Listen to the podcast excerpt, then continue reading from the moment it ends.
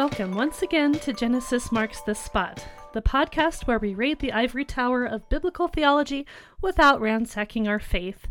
My name is Carrie Griffel, and in our eighth episode today, I'm going to give you some follow on material from the last episode, number seven, where we talked about mythology and how to read it. It would be unfair to give all of that information and then not dive in directly to some examples of mythology, so we're going to do that today. So, if you haven't listened to that episode, I suggest you do so, as it kind of frames what we are going to do here today and in subsequent episodes of the series about ancient literature. And remember, just like in other topics I'm doing, we're not going to try to cover it all at one go.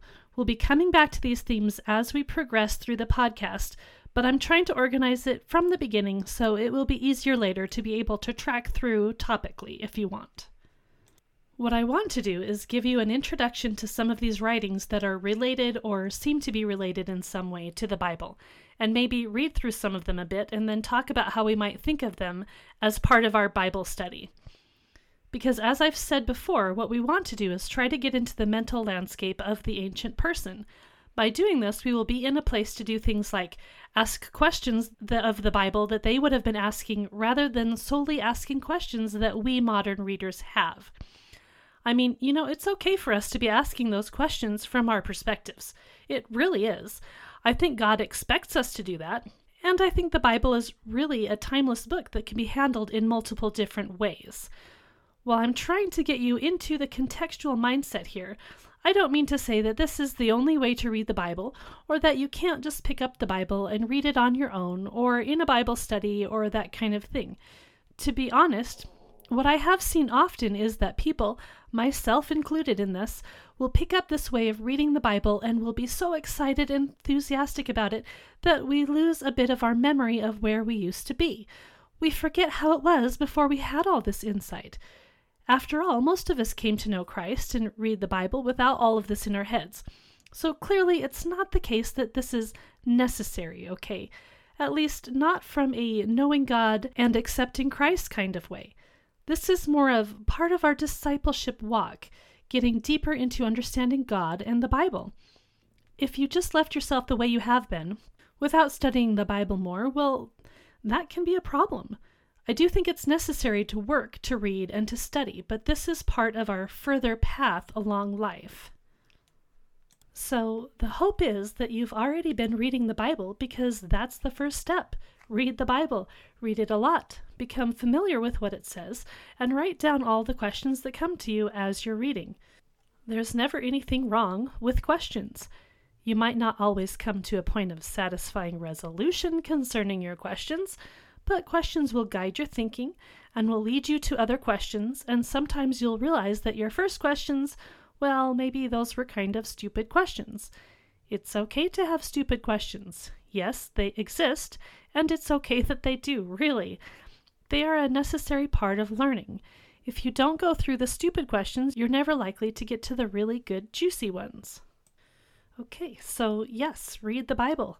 That's the number one thing I'm getting at here. But understand that the ancient writers of the Bible were literate, and their readers or hearers, well, if they weren't literate, they still took in plenty of stories. As we discussed in the last episode, narrative seems to have been an important way in which they processed and recorded their world.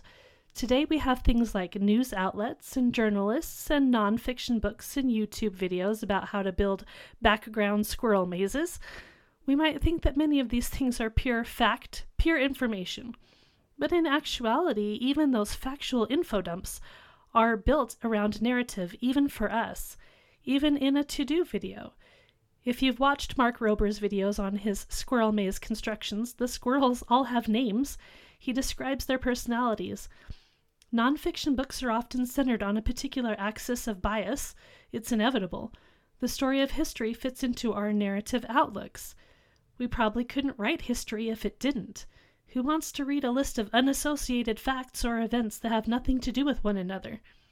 There's nothing interesting in there, nothing to hook into our brains that is relevant to anything else. And I'm sure I don't need to describe how much news outlets have built themselves around a story, a, a picture of the world. Narrative drives our thinking. It's how we process the world, how we narrow it down into a manageable level. I mean, can you imagine what it would be like if you were faced with a barrage of data which wasn't sorted in any way, which didn't come with any indication as to what was important and what was not? You couldn't process anything. You couldn't sort it all in the moment into meaningful information. So it was in the ancient world. They created stories to describe what they saw, to make sense of the world, to record their historical events. We call these stories myths because they invariably included the workings of the gods, because to them, natural and supernatural were entwined without distinction. Myths told the stories of origins and explained how the world of the invisible affected the world of the visible. Myth, then, is a very modern term since it fits within categories which have a dichotomy between supernatural and natural that we have but the ancients didn't. We'll continue to use the term because, well, this is our world and our perspective, but we can remember that the people way back in the day wouldn't have had this divide. We today don't like calling the Bible myth because it's hard to shed ourselves of the idea that myth is somehow untrue or unfactual, but it makes perfect sense that even the ancient Israelite would have processed his world in the same way as his neighbors. That is hard to see, though, when we are coming to the text with our own questions and our own assumptions. We forget how much wider in scope our world is than theirs. We come to the text and ask propositional questions like, How did God create the world? And do you remember what we were talking about in regards to God assigning the nations to lowercase g gods, to other created beings, to the sons of God? After the time of the Tower of Babel, new nations were created, and God assigned a spiritual being over each one. We call these gods with a lowercase g because they are not the same as Yahweh God.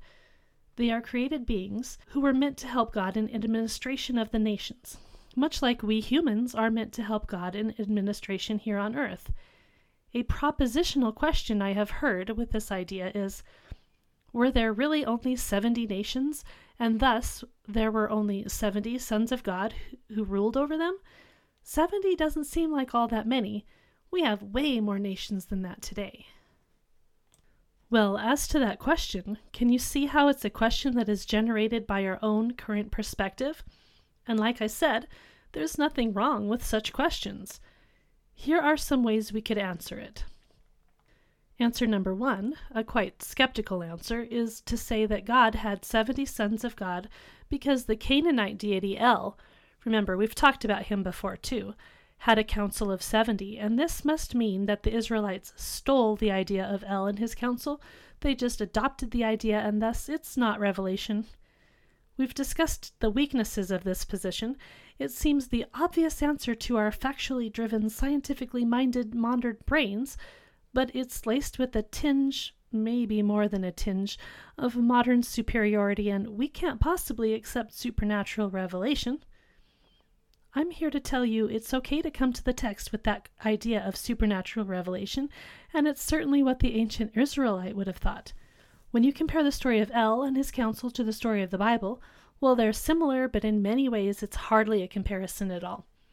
Anyway, answer number two for our question of the number of nations and sons of God might be that we restrict the number of the sons of God to what the text says. God only had 70 sons who were over 70 nations, and that's it, because that's what the Bible spells out. The nations that came later weren't assigned to God. In this answer, we can't really say how later nations came about, whether God set those borders and limits or what. Though, remember, Peter in the New Testament talks about governing authorities being under God, so clearly God is still involved. We're just not really given much of an answer for that within the structure of this response. The glaring gap to me in this is that it that this answer doesn't explain the worship of later deities. Are they just made up? Um, maybe, but go listen to some stories from other religions or missionaries. If you don't think something is at work there doing something, then I don't know what to tell you. This answer to me is too restrictive, like we're just leaving it all back there in the Old Testament. No, we can't really parse it out all intelligently to say what precisely is going on in the spiritual realm today, and I do not suggest we try, even though I know we really, really want to know all those details. It's like a comic soap opera. But this is too much of an either or answer. I'm not saying we can have any idea which deity is which. As I've said before, they're all liars and cheats. The Bible is the lens, and this answer doesn't give us much to work with. The third answer to our question might be that the Bible only tells us about the nations it knows about, and we can extrapolate from there. It only knew about 70 nations, so it only referenced 70 nations. Okay, I mean, fair enough, we could just leave it at that, and that makes sense. Layered on top of that, though, we might put some information like the fact that numbers have significance in the Bible. A number is usually not just a number.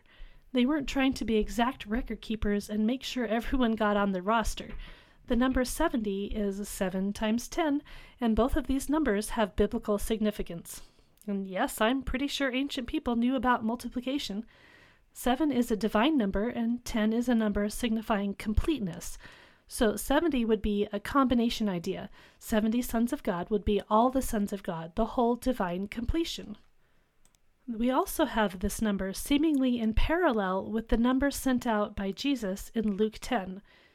Yes, I know you might read 72 there, but the Septuagint, the Greek translation of the Old Testament, divides the nations of Genesis 10 into 72 nations instead of 70.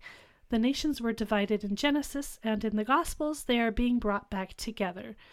You see, the narrative significance and the fulfillment of the idea is far more significant than the actual number. Now, could we still see these things as showing a literal reality, like there really are only 70? Of course, it might be, but if we leave it at the literal number, then that would suggest that those being sent out by Jesus were actually only sent out to those same nations. And here we are with a much larger world than that. How does the narrative in Luke 10 intersect with our reality? If we project the 70 to only being sent to the areas around the Mediterranean and the like, then this disassociates the narrative from us here and now. If, however, we project this to mean fullness or wholeness, then this means that Jesus sent them out to the world, to all, to everyone. You see, even though we are looking into the text contextually, it can help us apply it widely. Understanding the meaning underlying the text will help us understand how to apply it universally. It is that basic message we need to get. You see, our propositional question wasn't a bad question. It's in some ways the right question to ask because we do need to go from the original text all the way over to today, or rather, the way we tend to read, we go from today back to the past. First, we ask our question, then we ask, hang on a second, what would they have thought then? And then we meld the two together to see where we get. How do we get from there to here? That's the question. The more you become accustomed to this, the more you start asking questions that are first rooted in the Bible's context and things start getting interesting. How do they get interesting? Well, you start wanting to tackle the weird passages because, you know, guess what? They have answers. You start seeing that there is this cohesiveness to the Bible, that it all fits together in this interesting way, in ways you had no idea about previously. Instead of leaving the Bible's weirdness where it is, or trying to come up with strange theories that we shoehorn into the text, we get to go down paths that have already been tread. We get to understand things in ways that people have understood them for long periods of time, and maybe we've forgotten. We don't need original or novel ideas. We need to get back to the ancient knowledge that is actually right there at our fingertips. What this also does is bring us together in humanity, in the knowledge that God's people have existed throughout time. We have the body of Christ around us today, but this connects us to the body of Christ throughout history. So go ahead, ask your propositional questions and explore them in contextual ways, and find out how our thinking can be adjusted out of our own perspectives into new ones, and that's just good for critical thinking as a whole. All right, I said we're going to get into some literature, so let's finally do that. We are going to read a good bit of the Babylonian creation myth known as Enuma Elish. Perhaps first I ought to let you know that these comparative literary studies from the ancient Near East they're actually fairly recent because prior to a century and a half or so ago, we didn't have a whole lot of contemporary literature. When we started discovering more of these things, such as the flood story from Gilgamesh, people were shocked. They thought the Bible was unique, And who could have blamed them because they didn't know about all this other literature out there? I mean, we didn't have nothing, of course, but the finds we have in recent history have vastly outstripped what we had before. A note also, of course, if we were reading these in the original languages, certain things would be made aware to us that we simply aren't going to see when we read translations in English. That's okay. The parallel ideas are the first things to be noticed anyway. The main resource I'm going to be using today is James Pritchard's Ancient Near Eastern Texts Relating to the Old Testament. This book has translations of the texts, but as it is helpful to have a bit of an outline before reading them, I'm going to read from Kenton Sparks' Ancient Texts for the Study of the Hebrew Bible, which summarizes the literature rather than giving translations of the texts themselves. The introduction of chapter 10 of this book, the chapter centered on myths, says, quote, in the Near Eastern creation myth, Enuma Elish, the Babylonian god Marduk created the heavens and the earth by splitting the dragon goddess Tiamat into two halves. According to one modern scholar, no one but a lunatic under the influence of hashish could ever arrive at the theory. Well, okay then. Well, we never really have a shortage of arrogant modern scholars, do we? At any rate, the first myth we are going to read is Enuma Elish, and yes, we're actually going to read it. Most of it, anyway. Towards the end, it's not so action packed, so we will perhaps skip some here and there. Now, Enuma Elish is not the earliest text we could look at. In fact, it seems that we might know what some of its source material is, or perhaps texts which it formed a polemic against. But we haven't really gotten very far in Genesis in our podcast, so for the moment we're going to stick with accounts that are most like the initial creation account in Genesis. The title Enuma Elish comes from its first words, when on high, which seems to mimic the title of another text called Atrahasis, which starts with When the Gods Like Men. But Atrahasis has much to do with the flood narrative of the Bible, so we'll wait to look at that one. Enuma Elish is also called the Seven Tablets of Creation. It comes from Babylon. Though there were some older sources for this myth, as I said, our best copy comes from the tablets which were found in 1849 at Nineveh, modern day Mosul, Iraq. It is written in the language of Akkadian. Though it is believed to be quite a bit older than this, these tablets were from about the 7th century BC. To put that in biblical chronology, that's a little before the Babylonian captivity. So this makes it quite likely that the exiles in Babylon would have had direct exposure to this text. The story looks to be about a thousand years older than the physical evidence we have. And how do they know that? Well, they had colophons, which are inscriptions at the end of the tablet which give information like summaries or provenance, that kind of thing. We also have the idea of Marduk, the main god in the narrative, being promoted in other myths much earlier than the 7th century BC, suggesting that this myth belongs with these other earlier ones. The tablets describe the creation of the world, a battle between gods, and the creation of man. Kenton Sparks writes, quote, the epic began with a theogony that's the origin of deities when the mingling waters of the oldest primordial beings, Apsu, the waters of the earth, and Tiamat, the waters of the sea, produced the first generation of gods and goddesses. Note that Apsu and Tiamat do not appear to be deities. Soon after their birth, however, this noisy generation of young deities annoyed Father Apsu, who then moved, against the wishes of his wife Tiamat, to destroy them. This plan was thwarted when Ea, otherwise known as Enki, the god of wisdom, recited a spell and killed Apsu. Ea then built his abode upon the waters of Apsu, which served as the explanation for Ea's status as the god of fresh water and king of Apsu. Here in this holy temple, Ea and his spouse Damkina conceived Marduk, the patron deity of Babylon and key protagonist of our story. So, to sum up the story of Marduk's creation, we have Apsu, fresh water, and Tiamat, salt water, who create the first generation of gods. And surprise, surprise, they're annoyed by their kids because they're noisy. We're not supposed to sympathize with pagan gods, but I get it. Noisy kids can really tempt you to do some unsavory things sometimes. Unfortunately, one of their kids was pretty smart, killed his father before his father could kill him, and Marduk was born. So Marduk was the grandson of the freshwater and saltwater. Of course, even though Tiamat wasn't originally keen on the idea of killing all of her kids, she was pretty angry at the fact that Apsu was killed. Back to Sparks. Tiamat, quote, was a formidable opponent surrounded by a host of demons, including Kingu, a powerful demon god whom Tiamat had adopted as her new consort, and to whom she had entrusted the Tablets of Destiny, which gave its possessor the authority to decree the fates for both the gods and human beings. When Ea and all other deities recoiled from this horde of demon gods, Marduk agreed to battle Tiamat in exchange for the authority to decree the fates. When the gods agreed to these terms, Marduk waged his war against the forces of chaos. He let loose a wind into Tiamat's mouth, shot an arrow into her distended belly, and extinguished her life. When her supporting cast dispersed in response, Marduk seized Kingu and the Tablets of Destinies. Marduk then rips Tiamat's body apart, and he made the heavens and the earth out of each part. He put the sun, moon, and stars up, and then planned for humans because he wanted some good old fashioned slave labor so that the gods wouldn't have to take care of themselves any longer.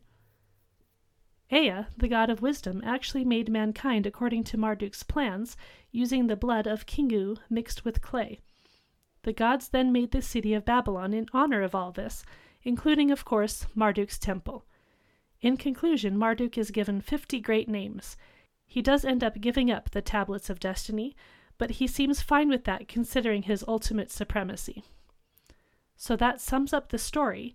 What was the point of it, though? It elevates Marduk, the patron deity of Babylon, into a supreme spot, of course. Though he didn't create any of the other gods, he created the world, and as a result of all this, the gods made Babylon.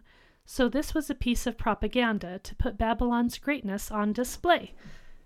There's also, of course, the Tablets of Destinies, which presumably the people would be praying and giving gifts to the gods so that they would manipulate these tablets of destiny in favor of the humans. Turning to Pritchard's book, which gives the text we will read, it says, quote, The struggle between cosmic order and chaos was to the ancient Mesopotamians a fateful drama that was renewed at the turn of each new year the epic which deals with these events was therefore the most significant expression of the religious literature of Mesopotamia. This text seems to have been read at the New Year festival, in other words, to remind the people why it was important to keep sacrificing to the gods, and Marduk in particular. Remember our reference earlier to the number seven? It is interesting that there are seven tablets which tell this story. We shall begin our reading with Tablet 1. Keep in mind that occasionally there are gaps in the text, and I'm not going to point out these gaps for the sake of trying to read this story smoothly. Remember, we are going to start out with freshwater Apsu and seawater Tiamat, and as we read, I want you to keep in mind the creation story of Genesis 1 to 2. So if you're not busy doing something else, you might have that open as you listen. I might stop reading Enuma Elish to point out some things here and there. Marduk had not yet created the heavens and the earth with Tiamat's body. So it's interesting that the myth starts out with the words it does, involving naming in particular. All right, quote When on high the heaven had not been named, firm ground below had not been called by name, naught but primordial Apsu, their begetter, and Tiamat, she who bore them all, their waters commingling as a single body. No reed hut had been matted, no marsh land had appeared when no gods whatever had been brought into being, uncalled by name, their destinies undetermined, then it was that the gods were formed within them. Lahmu and Lahamu were brought forth by name, they were called. What parallels do we see already with Genesis? Water, water everywhere. We have seawater and fresh water mingling together as one. Deities are being created within this water. We also have the idea of naming. Naming is very important. In some translations of this, instead of starting with, When on high the heaven had not been named, it is translated, When the heavens above did not exist. Now, I can't say that this isn't just an example of using different tablets, but it is my understanding that the fact that the heaven had not been named and the heaven not existing were really the same thing. In a few weeks, we're going to get into the idea that in the ancient Near East, something did not exist unless it had a function, and functions were ascribed through naming. Another thing to note here is that we don't begin with nothing. Apsu and Tiamat weren't really deities because they're not described as such. They're certainly not like the self existent creator described in the Bible. They are literally water. Genesis begins with the earth and water also commingling in a fashion. There was no form. The earth was without form and void, and darkness was over the face of the deep. The deep, that's water, and the Spirit of God was hovering over the face of the waters. God is not water. Though he is the source of creation, he is other than creation. Apsu and Tiamat were literally part of creation. They were one with creation. So this isn't the same at all as a self existent deity creating. All right, back to our story, which talks about specific deities and the trouble they cause with their silly noise. Quote, Before they had grown in age and stature, Anshar and Kishar were formed, surpassing the others. They prolonged the days, added on the years. Anu was their heir of his father's the rival. Yea, Anshar's firstborn Anu was his equal. Anu begot in his image Nudimmud. This Nudimmud was of his father's the master, of broad wisdom, understanding, mighty in strength, mightier by far than his grandfather Anshar. He had no rival among the gods, his brothers. End quote for a moment. Notice that Anu begot in his image. Now, I'm going to try not to interrupt the story too often because there's a lot here, and I'm not going to try to bring out every little thing I notice in the text, as I want to leave room for you to do that. I want you to notice similar words or grammatical constructions, and similar imagery and themes. Really, anything that reminds you of anything you read in the Bible is fair game for consideration. All right, back to our story. The divine brothers banded together they disturbed Tiamat as they surged back and forth. Yea, they troubled the mood of Tiamat by their hilarity in the abode of heaven. Apsu could not lessen their clamor, and Tiamat was speechless at their ways. Their doings were loathsome unto her. Unsavory were their ways, they were overbearing. Then Apsu, the begetter of the great gods, cried out, addressing Mummu, his vizier, O Mummu, my vizier, who rejoicest my spirit, come hither and let us go to Tiamat. They went and sat down before Tiamat, exchanging counsel about the gods, their firstborn. Apsu, opening his mouth, said unto resplendent Tiamat, Their ways are verily loathsome unto me. By day I find no relief, nor repose by night. I will destroy, I will wreck their ways, that quiet may be restored. Let us have rest. As soon as Tiamat heard this, she was wroth, and called out to her husband. She cried out aggrieved as she raged all alone, injecting woe into her mood. What? Should we destroy that which we have built? Their ways indeed are most troublesome, but let us attend kindly. Then answered Mummu, giving counsel to Apsu. Ill wishing and ungracious was Mummu's advice. Do destroy, my father, the mutinous ways. Then shalt thou have relief by day and rest by night. When Apsu heard this, his face grew radiant because of the evil he planned against the gods, his sons. As for Mummu, by the neck he embraced him, as that one sat down on his knees to kiss him. Now, whatever they had plotted between them was repeated unto the gods their firstborn. When the gods heard this, they were astir, then lapsed into silence and remained speechless. Surpassing in wisdom, accomplished, resourceful, Ea, the all wise, saw through their scheme. A master design against it he devised and set up, made artful his spell against it, surpassing and holy. He recited it and made it subsist in the deep, as he poured sleep upon him. Sound sleep he lay. When Apsu he had made prone, drenched with sleep, Mummu the adviser was powerless to stir. He loosened his band, tore off his tiara, removed his halo, and put it on himself. Having fettered Apsu, he slew him. Mummu he bound and left behind lock. Having thus upon Apsu established his dwelling, he laid hold on Mummu, holding him by the nose rope after Ea had vanquished and trodden down his foes, had secured his triumph over his enemies, in his sacred chamber in profound peace had rested, he named it Apsu, for shrines he assigned it. In that same place his cult hut he founded. You've probably already identified several things that are integral to the Bible rest, the theme of firstborn, and sleep, only instead of bringing forth Eve, this sleep vanquished Apsu. The creation of the first temple is described here, and along with it the idea of peace and rest. Continuing on, Ea and Damkina, his wife, dwelled there in splendor. In the chamber of fates, the abode of destinies, a god was engendered, most able and wisest of gods. In the heart of Apsu was Marduk created. In the heart of holy Apsu was Marduk created. He who begot him was Ea his father. She who bore him was Damkina his mother. The breast of goddesses he did suck. The nurse that nursed him filled him with awesomeness. Alluring was his figure, sparkling the lift of his eyes. Lordly was his gait, commanding from of old. When Ea saw him, the father who begot him, he exulted and glowed, his heart filled with gladness. He rendered him perfect and endowed him with a double godhead. Greatly exalted was he above them, exceeding throughout. Perfect were his members beyond comprehension, unsuited for understanding, difficult to perceive. Four were his eyes, four were his ears. When he moved his lips, fire blazed forth. Large were all four hearing organs, and the eyes in like number scanned all things. He was the loftiest of the gods, surpassing was his stature. His members were enormous, he was exceeding tall. My little son, my little son, my son, the sun, son of the heavens. Clothed with the halo of ten gods, he was strong to the utmost, as their awesome flashes were heaped upon him. Anu brought forth and begot the fourfold wind, consigning to its power the leader of the host. He fashioned and stationed the whirlwind. He produced streams to disturb Tiamat. The gods, given no rest under the storm, their hearts having plotted evil, to Tiamat their mother said, When they slew Apsu thy consort, thou didst not aid him, but remainedst still. When the dead fourfold wind he created, thy vitals were diluted, and so we can have no rest. Let Apsu thy consort be in thy mind, and Mummu who has been vanquished.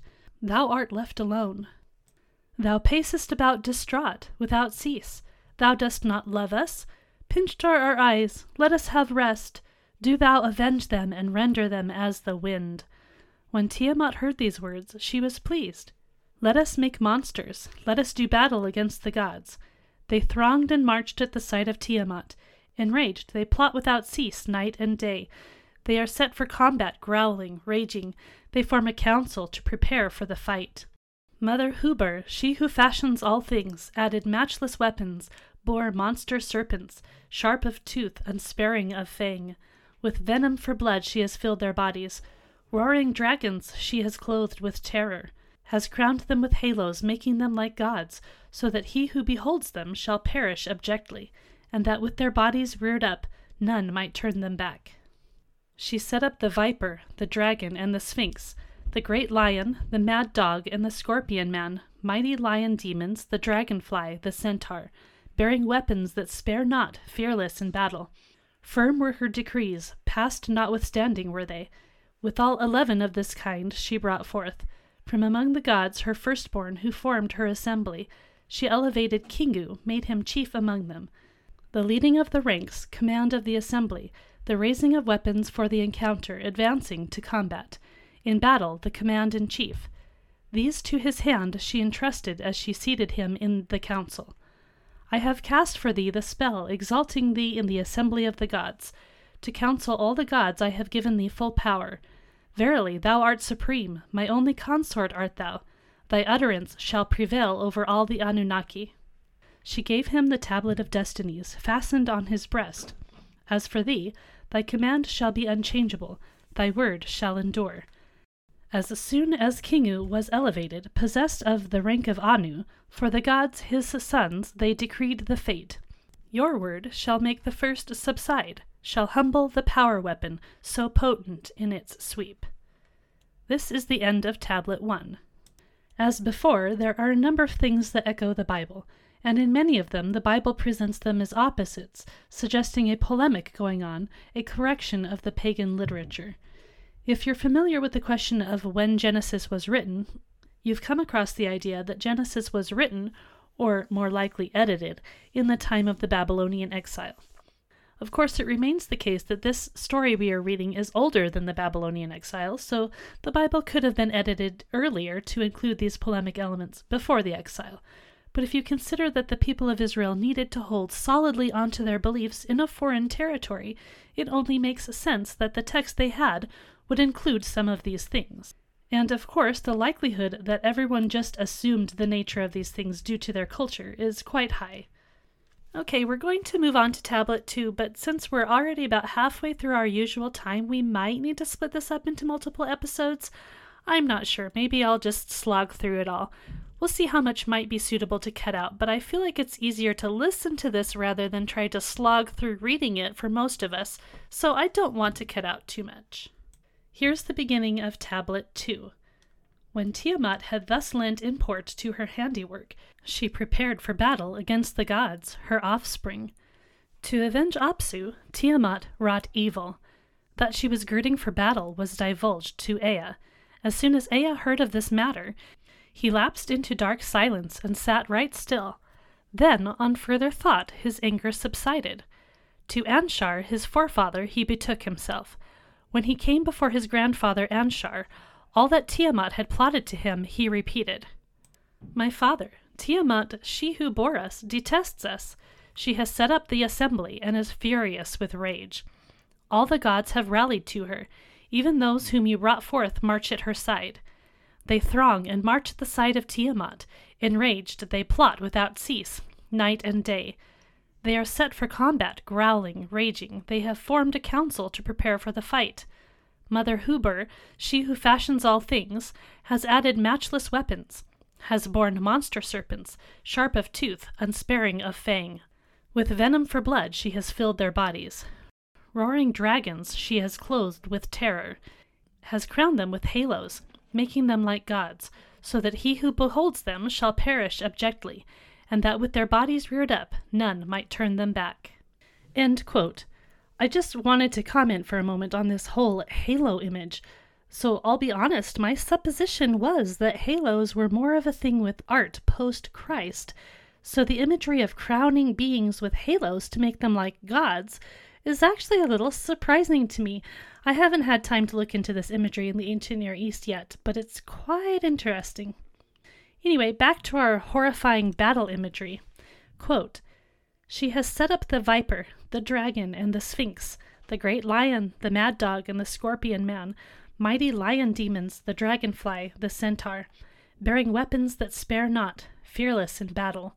Firm are her decrees, past withstanding are they. Withal, eleven of this kind she has brought forth, from among the gods her firstborn, who formed her assembly. She has elevated Kingu, has made him chief among them, the leading of the ranks, command of the assembly, the raising of weapons for the encounter, advancing to combat.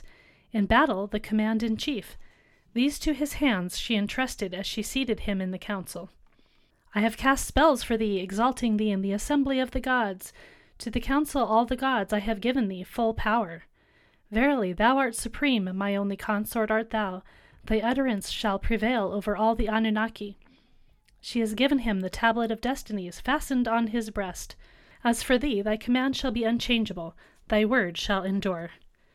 As soon as Kingu was elevated, possessed of the rank of Anu, for the gods her sons they decreed the fate. Your word shall make the fire subside, shall humble the power weapon, so potent in its sweep.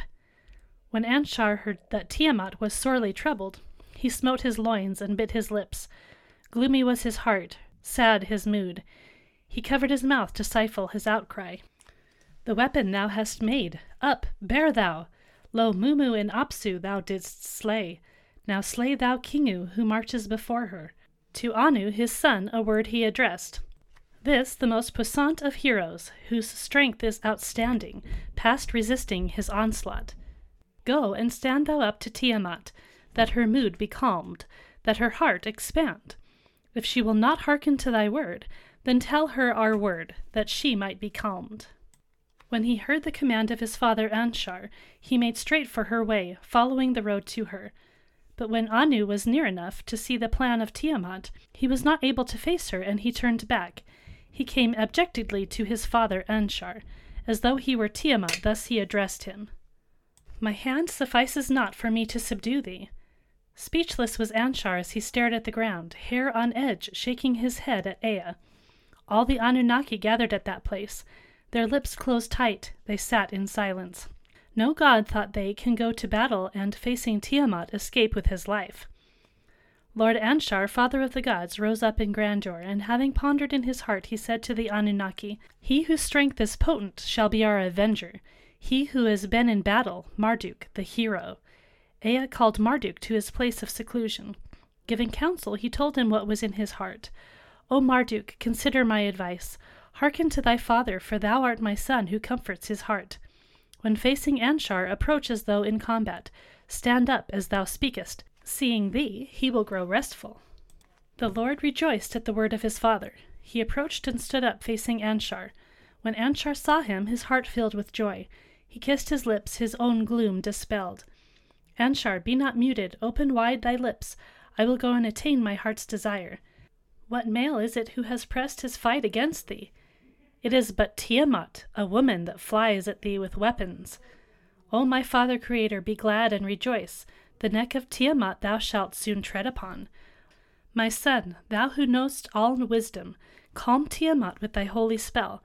On the storm chariot proceed with all speed. From her presence they shall not drive thee. Turn them back. The Lord rejoiced at the word of his father. His heart exulting, he said to his father, Creator of the gods, destiny of the great gods, if I indeed, as your avenger, am to vanquish Tiamat and save your lives, set up the assembly, proclaim supreme my destiny. When jointly you have sat down rejoicing, let my word instead of you determine the fates. Unalterable shall be what I may bring into being, neither recalled nor changed shall be the command of my lips. This is the end of Tablet 2. On to Tablet 3. Anshar opened his mouth, and to Gaga his vizier a word he addressed. O Gaga, my vizier, who gladdenest my spirit, to Lahmu and Lahamu I will dispatch thee. Thou knowest discernment, art adept at fine talk. The gods, thy fathers, produce thou before me. Let all the gods proceed hither. Let them hold converse, sit down to a banquet.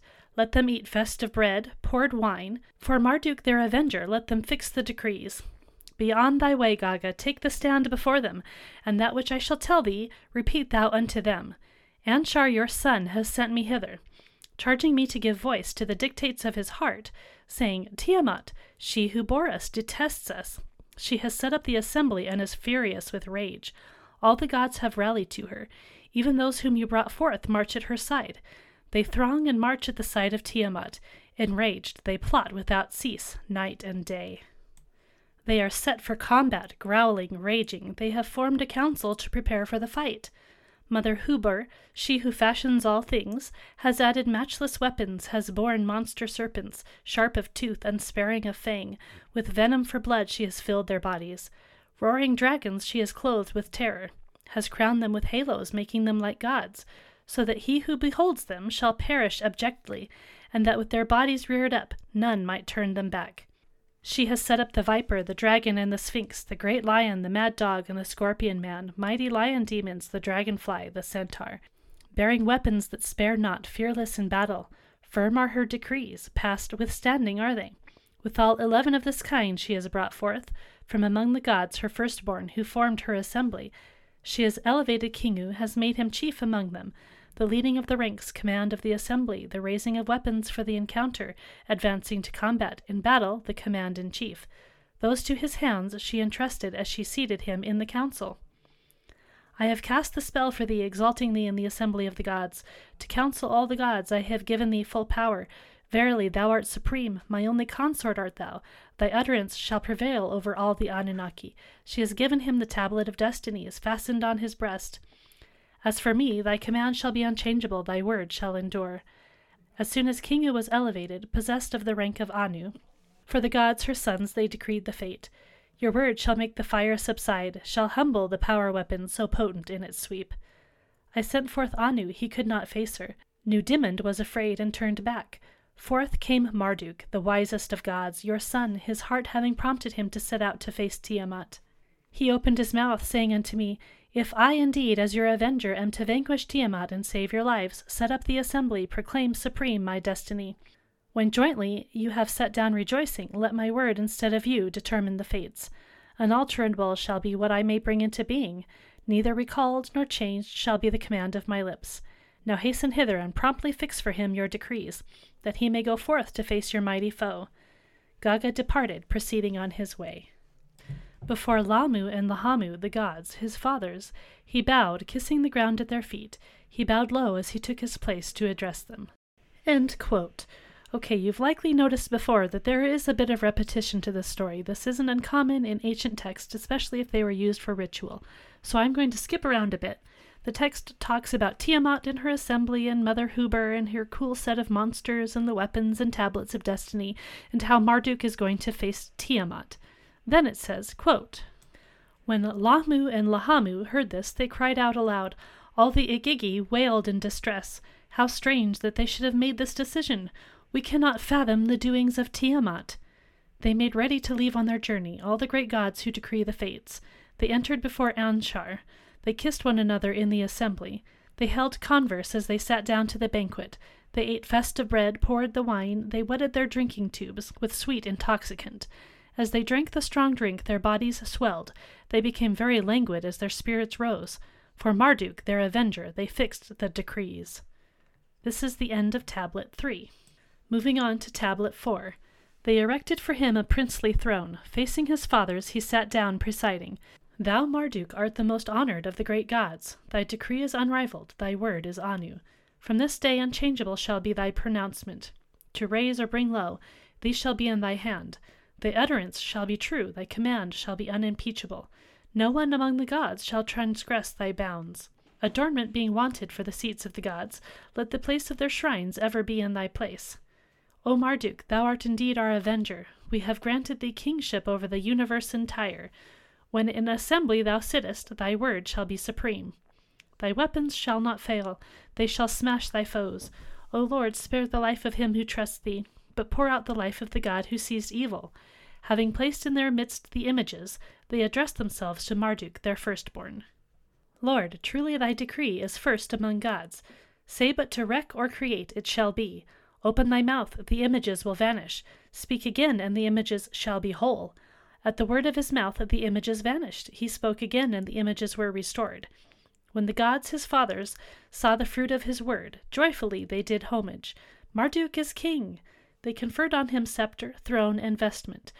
They gave him matchless weapons that ward off the foes. Go and cut off the life of Tiamat. May the winds bear her blood to places undisclosed. Bel's destiny thus fixed, the gods, his fathers, caused him to go the way of success and attainment. He constructed a bow, marked it as his weapon, attached thereto the arrow, fixed its bow cord. He raised the mace, made his right hand grasp it. Bow and quiver he hung at his side. In front of him he set the lightning. With the blazing flame he filled his body, and then made a net to enfold Tiamat therein.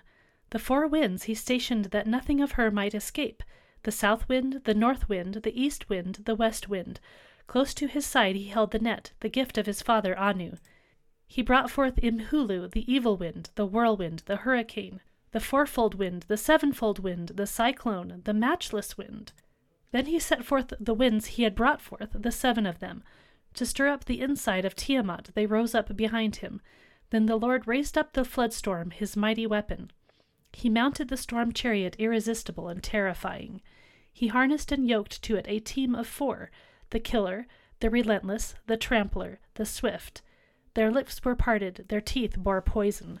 They were tireless and skilled in destruction. On his right he posted the smiter, fearsome in battle. On the left, the combat, which repels all the zealous. For a cloak he was wrapped in an armor of terror. With his fearsome halo his head was turbaned. The Lord went forth and followed his course. Towards the raging Tiamat he set his face. In his lips he held a spell. A plant to put out poison was grasped in his hand. Then they milled about him, the gods milled about him, the gods, his fathers, milled about him, the gods milled about him. The Lord approached to scan the inside of Tiamat, and of Kingu, her consort, the scheme to perceive. As he looks on, his course becomes upset, his will is distracted, and his doings are confused. And when the gods, his helpers, who marched at his side, saw the valiant hero, blurred became their vision. Tiamat emitted a cry, without turning her neck, framing savage defiance in her lips. Too important art thou for the Lord of the gods to rise up against thee. Is it in their place that they have gathered, or in thy place? Thereupon the Lord, having raised the flood storm, his mighty weapon, to enrage Tiamat, he sent word as follows Why art thou risen, art haughtily exalted? Thou hast charged thine own heart to stir up conflict. Sons reject their own fathers, whilst thou, who hast borne them, hast forsworn love. Thou hast appointed Kingu as thy consort, conferring upon him the rank of Anu, not rightfully his. Against Anshar, king of the gods, thou seekest evil. Against the gods, my fathers, thou hast confirmed thy wickedness. Though drawn up be thy forces, girded on thy weapons, stand thou up, that I and thou meet in single combat. When Tiamat heard this, she was like one possessed. She took leave of her senses. In fury, Tiamat cried out aloud. To the roots her legs shook both together.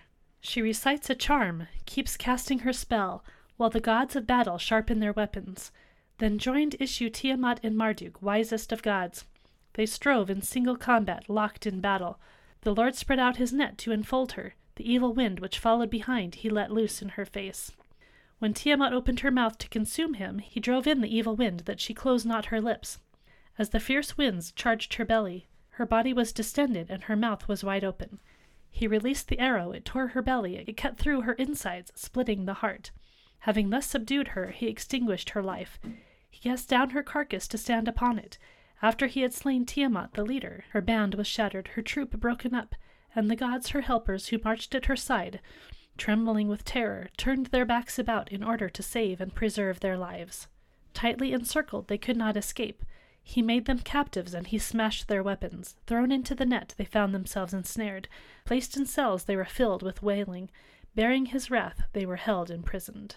And the eleven creatures which she had charged with awe, the whole band of demons that marched on her right, he cast into fetters. Their hands he bound. For all their resistance, he trampled them under foot, and Kingu, who had been made chief among them, he bound and accounted him to Uggae. He took from him the tablet of destinies, not rightfully his, sealed them with a seal, and fastened them on his breast. When he had vanquished and subdued his adversaries, the vainglorious foe, had wholly established Anshar's triumph over the foe. Nudimmud's desire had achieved. Valiant Marduk strengthened his hold on the vanquished gods, and turned back to Tiamat, whom he had bound. The Lord trod on the legs of Tiamat. With his unsparing mace he crushed her skull. When the arteries of her blood he had severed, the north wind bore it to places undisclosed. On seeing this, his fathers were joyful and jubilant. They brought gifts of homage, they to him. Then the Lord paused to view her dead body, that he might divide the monster and do artful works. He split her like a shellfish into two parts. Half of her he set up and sealed it as the sky, pulled down the bar and posited guards. He bade them to allow not her waters to escape. He crossed the heavens and surveyed the regions. He squared Apsu's quarter, the abode of Nudimmud, as the Lord measured the dimensions of Apsu. The great abode, its likeness, he fixed as Esharra, the great abode, Esharra, which he made as the firmament.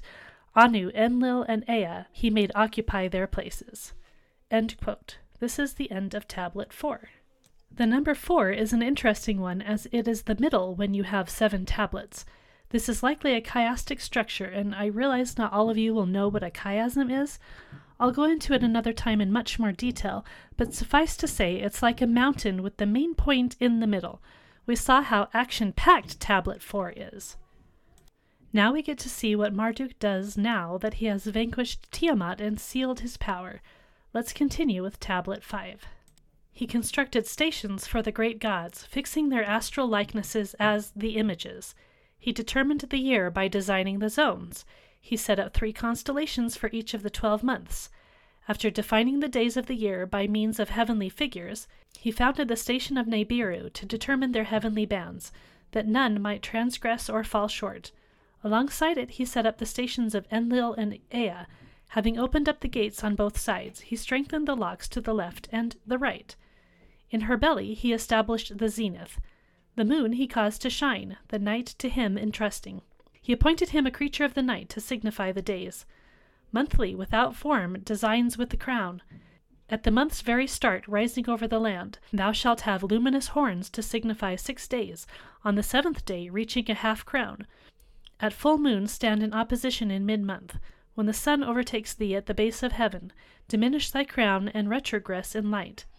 At the time of disappearance approach thou the course of the sun, and on the thirtieth thou shalt again stand in opposition to the sun. This is the end of tablet 5, and yes, that was pretty short. But we've come back to some interesting imagery that brings our mind to Genesis 1. We have the establishment of the heavens, which are designated to different gods. Like in the Bible, the stars are for some genuine purposes. Let's continue to Tablet 6. I think we'll manage to get through most of this here. Next up is the creation of mankind. When Marduk hears the words of the gods, his heart prompts him to fashion artful works.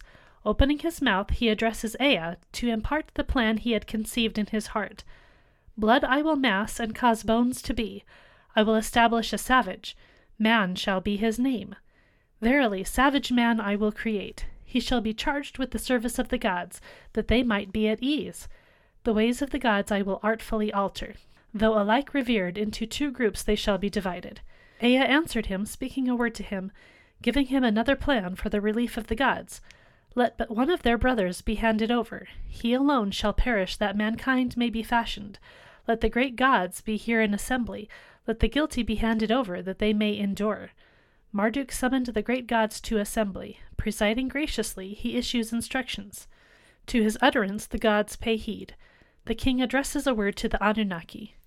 If your former statement was true, do now the truth on oath by me declare. Who was it that contrived the uprising, and made Tiamat rebel and joined battle?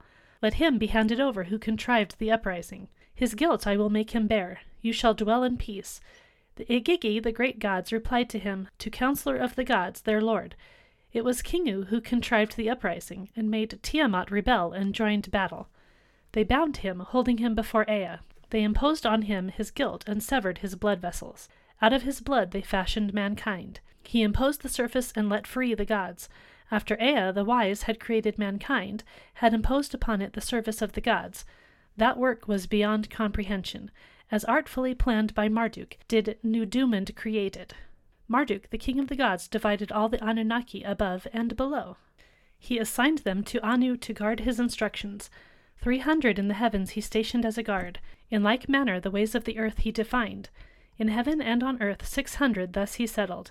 After he had ordered all the instructions, to the Anunnaki of heaven and earth had allotted their portions, the Anunnaki opened their mouths and said to Marduk their lord, Now, O Lord, who hast caused our deliverance, what shall be our homage to thee? Let us build a shrine whose name shall be called, Lo, a chamber for our nightly rest. Let us repose in it. Let us build a throne, a recess for his abode. On the day that we arrive, we shall repose in it. When Marduk heard this, brightly glowed his features like the day. Construct Babylon, whose building you have requested. Let its brickwork be fashioned. You shall name it the Sanctuary. The Anunnaki applied the implement. For one whole year they molded bricks. When the second year arrived, they raised high the head of Esagila, equaling Apsu. Having built a stage tower as high as Apsu, they set up in it an abode for Marduk, Enlil, and Ea. In their presence he was seated in grandeur. To the base of Ishara its horns looked down. After they had achieved the building of Esagila, all the Anunnaki erected their shrines. The three hundred Igigi all of them gathered, the Lord being on the lofty dais which they had built as his abode. The gods, his fathers, at his banquet he seated. This is Babylon, the place that is your home. Make merry in its precincts, occupy its broad places. The great gods took their seats. They set up festive drink, sat down to a banquet. After they had made merry within it, the Esagila, the splendid, had performed their rites.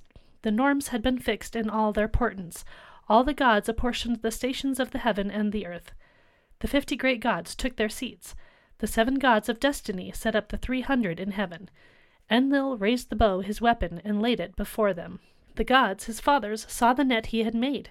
When they beheld the bow, how skilful its shape, his fathers praised the work he had wrought. Raising it, Anu spoke up in the assembly of the gods. As he kissed the bow, This is my daughter. He named the names of the bow as follows Longwood is the first, the second is accurate. Its third name is Bowstar. In heaven I have made it shine. Most exalted be the son, our avenger.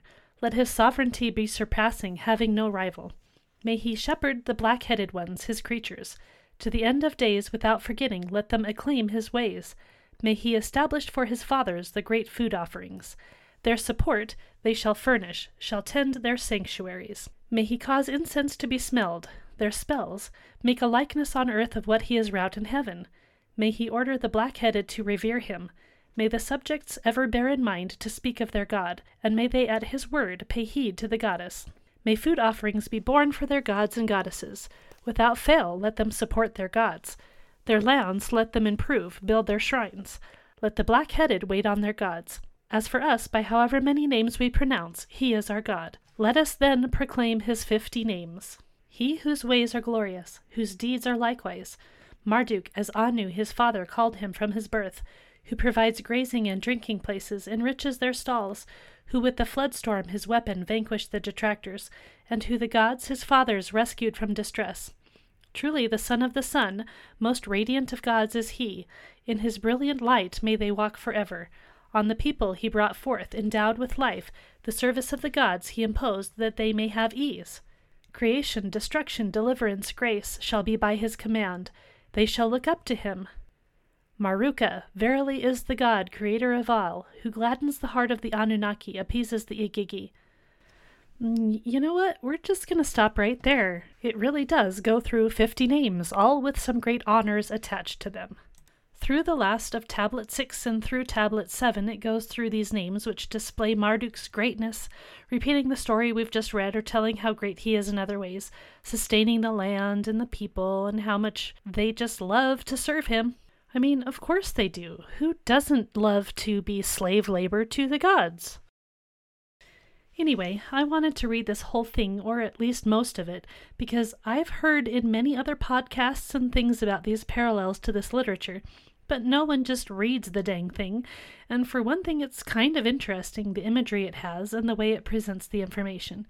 In some respects, it sounds very similar to the biblical text in presentation and language, and in other glaringly obvious ways, it's so very different. So now that you've heard it and can have a chance to consider it a bit, you can be a little more prepared to understand how these things are both similar and useful, but also how we actually can, in a great sense, suggest that the Bible remains unique, unparalleled literature. Enuma Elish is like a midday soap opera compared to reading the Bible. But it is actually kind of entertaining reading. I liked Marduk's steeds that he hooked up to his cloud chariot. It didn't specifically say they were horses, but I'm going to go with the idea that they are. Four horses going into battle. Hmm, yes. I'll leave you for the moment to ponder over some of these parallels that you see. I'll likely bring some of them up in future episodes as we're talking about the Bible. Before I go, though, I want to bring to mind what I was talking about in the last episode about how to read myth. Leaving aside the question of revelation in the Bible versus pagan literature, would we read this story as history? No, because to us we see it as a cleverly crafted story to prop up the king and power of Babylon. It's hard for us to read it as anything but that. Would the ancient person have seen it that way? Maybe, but we are probably asking the wrong question or looking at it from the wrong angle, or at least an inappropriate angle. It's hard to get into that ancient mindset, isn't it? Really, how do we do it? The point is, we don't need to take this story seriously in the sense that an ancient resident of Babylon would. So that's kind of a relief, isn't it? We can mentally accept that they would have accepted the story as real in some sense, kind of like how we can respect anyone today with a different belief. It's not impossible to respect that, and we should. As Bible students, our task now is to see how the biblical authors were interacting with this story. That's what matters to us in a practical sense. Even if we think this is just a silly, made up story, well, the Israelites were genuinely afraid of the god Marduk. Did they have a reason to be? In a sense, no, of course, because they had the sovereign God on their side but they were in the same spot all of humanity has been in for all of time. There is a battle being waged for finding truth and staying away from lies, and the Bible presents this very real reality that we should probably take seriously ourselves, not in needing to find where Marduk himself is hiding out these days, but in realizing that there are sides and that we want to be allegiant to the right one. If you want further conversation about the things that stand out to you, or if you've got questions that you'd like me to look into, please feel free to contact me through email at genesismarksthespot at gmail.com or find me on Facebook. Thanks again to Wintergatan for the music. Next week, we're going to do another review. We'll be talking about Graham Hancock and his show Ancient Apocalypse and his book Fingerprints of the Gods. So I hope you'll join me then. See you later.